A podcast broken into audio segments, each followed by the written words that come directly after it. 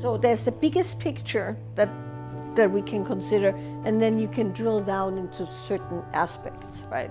So, big picture consideration is we have complicated bodies, right, that have cycles and rhythms, and um, we're not even, you know, we're not only talking menstrual cycles, circadian rhythms, the fuck, the sun rises and sets, you know, all of that kind of stuff so we have complicated rhythms and cycles un, under the best of circumstances, right? Meaning, um, every woman goes through cycles of great desire and great repulsion, of um, you know phases in one's life where you, like you said, who said that feet feet on the street? Who, who said that? Yeah, feet on the streets. So there's all of that that's happening anyway, right? So there's this whole realm of ups and downs. And somebody else was talking about not having received testosterone, which of course means you have way less drive. And, you know, so there's all of that kind of stuff that's, let's say, hormonal, endocrine, circadian, whatever, right? So there's that shit happening. So now on top of that, you will add relationals up and down, right? So how long you've been with somebody, what kind of dynamics there are, um, you know, are you are you growing together or are you growing in different aspects? Um, are you expecting the same kind of relationship that you had three months in, then 30 years in, right? Like there's all of that that happens. So there's ebbs and flows there and complications. Then add some physical ailments, right? And removal of things and treatment and the trauma of cancer and all of that, that that's a whole other realm. And so, so you have you have like multiple balls in the air, and then in the middle of that, in the multiple balls in the air, you are trying to figure out who are you becoming as you grow older and as you have different experiences and stuff like that. So that's a lot to juggle. So the first thing to be said is there's nothing wrong with um, having moments where you don't want it or longer periods you don't want it. There's nothing wrong with losing interest and, you know, having other things happen. No, none of that's wrong. But is it optimal for what you want? That's the question, right? Is it optimal for what you want? And so when we look at is it optimal for what you want, we have to take into account what do you want your relationship to be? In the optimal set of circumstances. But that's not the most important piece. The most important piece is what do you want for your life, for the rest of your life, so that you feel good, right? And if the answer is, if you never have sex again, that's fine for you personally, then that's one set of circumstances. So the question is, what do you want? And what do you want has to do with all those variables, right? But here's the thing to be said in the what do you want, honestly, not what you should want or what society wants you to want, that requires a bit of fortitude, right? Because it means that you have to examine yourself in relationship to other people meaning if you don't want that anymore, is that negatively affecting your relationship? Mm-hmm. If you don't want that anymore, let's say, is that negatively affecting your health? If you don't want that anymore, what does that say about the, let's say, vitality of your body or, or, or contribute to the vitality of your body? So there's all of that that you will have to look at and go, these are the choices I'm making. But the choices you're making shouldn't be made on you're not feeling anything and hence you should give it up and you're of that age where that shouldn't matter. We've just talked about getting off on the steering wheel, uh, you know, like, like, you know, with 74 and 364 days, right? So it's, it's not a given that that goes away and never comes back. There's lots of things you can do from a, let's say, gynecological or endocrine system viewpoint, but also from a vitality and getting back into the body. When you say to me, I don't even I don't take naps, I, I don't go lay down on the floor, we could look at that as in you don't want to feel certain things.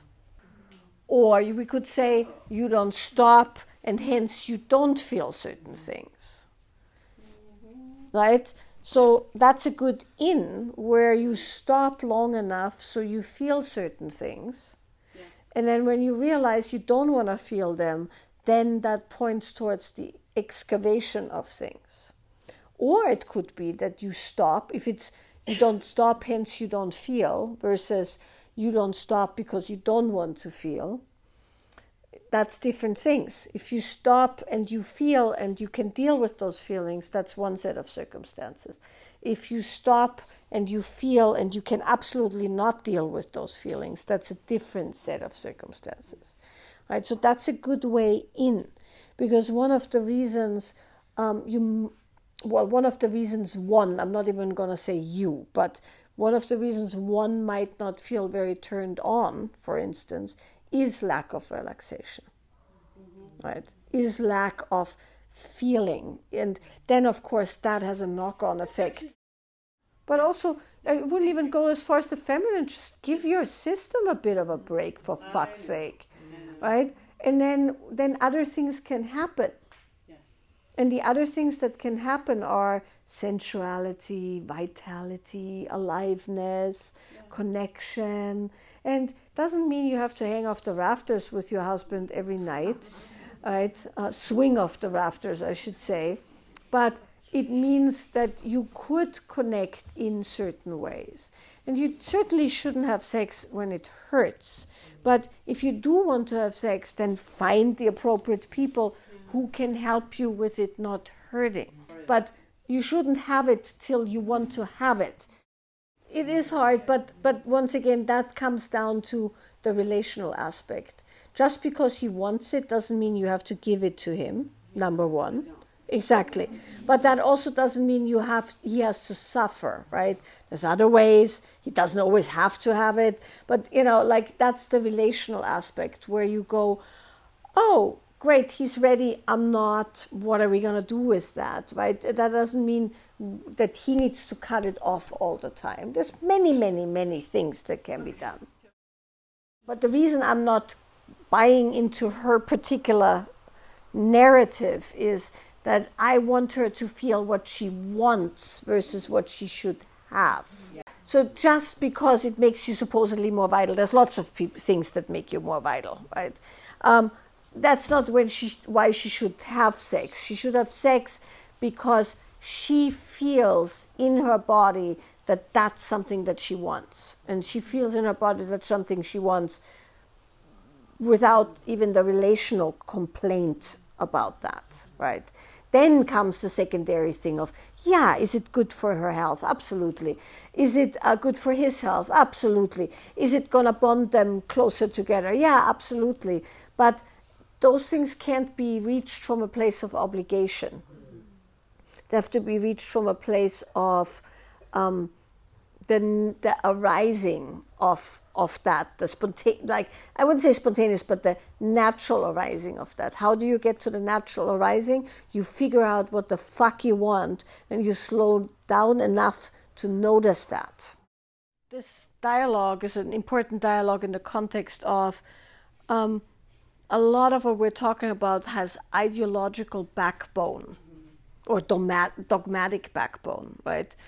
Oh, women can only have orgasms if they're sexually, uh, if they're emotionally connected. Oh, we shouldn't even have orgasms because it's not spiritual unless you are, you know, connected with spirit. Oh, we should just be able to fuck whenever, right? Like there's all of this stuff which all still comes from a place of value judgment right? Or or um, how how we should be. Now, human beings are incredibly complex, and like you said very rightly, what you are experiencing there is what a lot of men report, for instance, right? Performative, they have to be hard, they have to ejaculate. I had a whole conversation the other day with a client of mine, male client of mine, who said, I was tired and I was um, you know, like I, I wasn't really in in that physical state. Had just been sick, and I got total shit for not having uh, not ejaculating, right?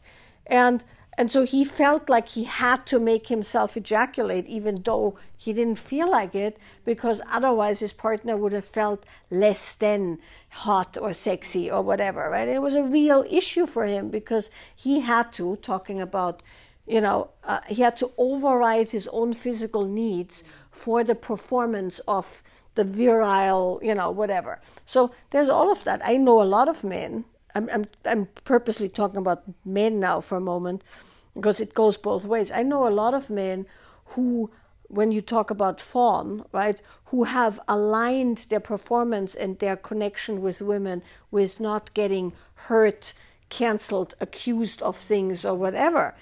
So it goes both ways. We we have all these built in mechanisms that have nothing to do with what's possible amongst human in the realm of pleasure and sexuality. So the taking of the orgasm or the not taking of the orgasm are just opposite ends of the same situation, which is for every human being, there should be a place taken and given to really explore all aspects. Yeah, but I want to be. I, I want to stop you there because it's when you do m- women and men, we're perpetuating the same old shit, right? We're perpetuating the same old shit. They have it as hard as we do. It's just different hard. And for every woman who caretakes and pleases, there's a man who busts his ass and has a heart attack to caretake and please his family right? And it looks different. And the guys who go out in war to protect their wives and children, um, you know, and die out there or die out in other battlefields, it's it's as rough on the other side. And when we want to have that conversation, that's a conversation about all humans having the birthright of connection and pleasure and love, we have to stop there. But men, they have it so much better the suicide rate of men is way, way, way up. Right? Way up. It, well, yeah, or they, they are not being taken seriously. You do know that, that it, it's highly stigmatized when a man had had sexual abuse. They get laughed at. They get laughed at at the police station. They get so it's it's not. We we got to be very very careful that we are not going, oh, we poor things, the patriarchy, blah, blah, blah, uh, we have it so much harder, then it, it's fucked all around. And the way we unfuck it, so to speak, we say yes to all of it in the context of, yeah, you know, taking your orgasm, great. Not having an orgasm, great. Um, uh, giving pleasure to yourself, great. Not wanting to give pleasure to yourself or somebody else, great and then from there you go, who am I and what can I offer? Truthfully, right? And for you, that might be I don't want to caretake because that's I have codependent issues. I want to care for myself and um, and cultivate an integral space where I'm not pulling, um, in your case, a man, you know, any human whom you would be with, into my spiral of not not getting it and then taking it and in the taking overriding somebody else's thing and you know like so it's the cold heart look at our own patterns and then giving ourselves the education and the freedom and the love to be okay with that that then allows the other person to have that too right? And so there's nothing wrong with taking an orgasm there's nothing wrong with not having an orgasm. There's nothing wrong with ejaculating. There's nothing wrong with not ejaculating. But how we unknot that thing is that we actually are honest with ourselves as to what we want. And then learning how to give that to ourselves. Right? And then you expand out from there. Because then we do us and them. And us and them has never worked. Ever. Ever and so we want to not do us and them. So that's that's i think all i can say about the orgasm thing here. And yeah there is whole other things uh, realms out there that have nothing to do with getting off. Um, but i think those realms are they're like concentric circles right where you learn how to take care of yourself. You you start getting in relationship with someone else, and then you have the more spiritual dimensions around that. And if you neglect the the, the core, which is uh, us for us, we can't do we honestly truthfully because like you said then it's then then it's you align with somebody else for the sake of your survival which is by the way the definition of fawn right the fawn the fawning is not um, caretaking fawning is when you have to align yourself with your aggressor for the sake of survival right so for instance in the olden days when i went to university they didn't call it fawn they called it stockholm syndrome which is a lot more honest, right? It's not just, oh, I do what you want because I, you know, I don't know how to do better. It's like, fuck, I'm gonna die unless I give you a blowjob, right? That's fun. So, so it's good to feel the those those things and untie them, so that when you are with somebody, you know you're with them because you have a center, and then that makes your we the I makes the we more powerful, and then the us, the God realm, is the natural expression of that.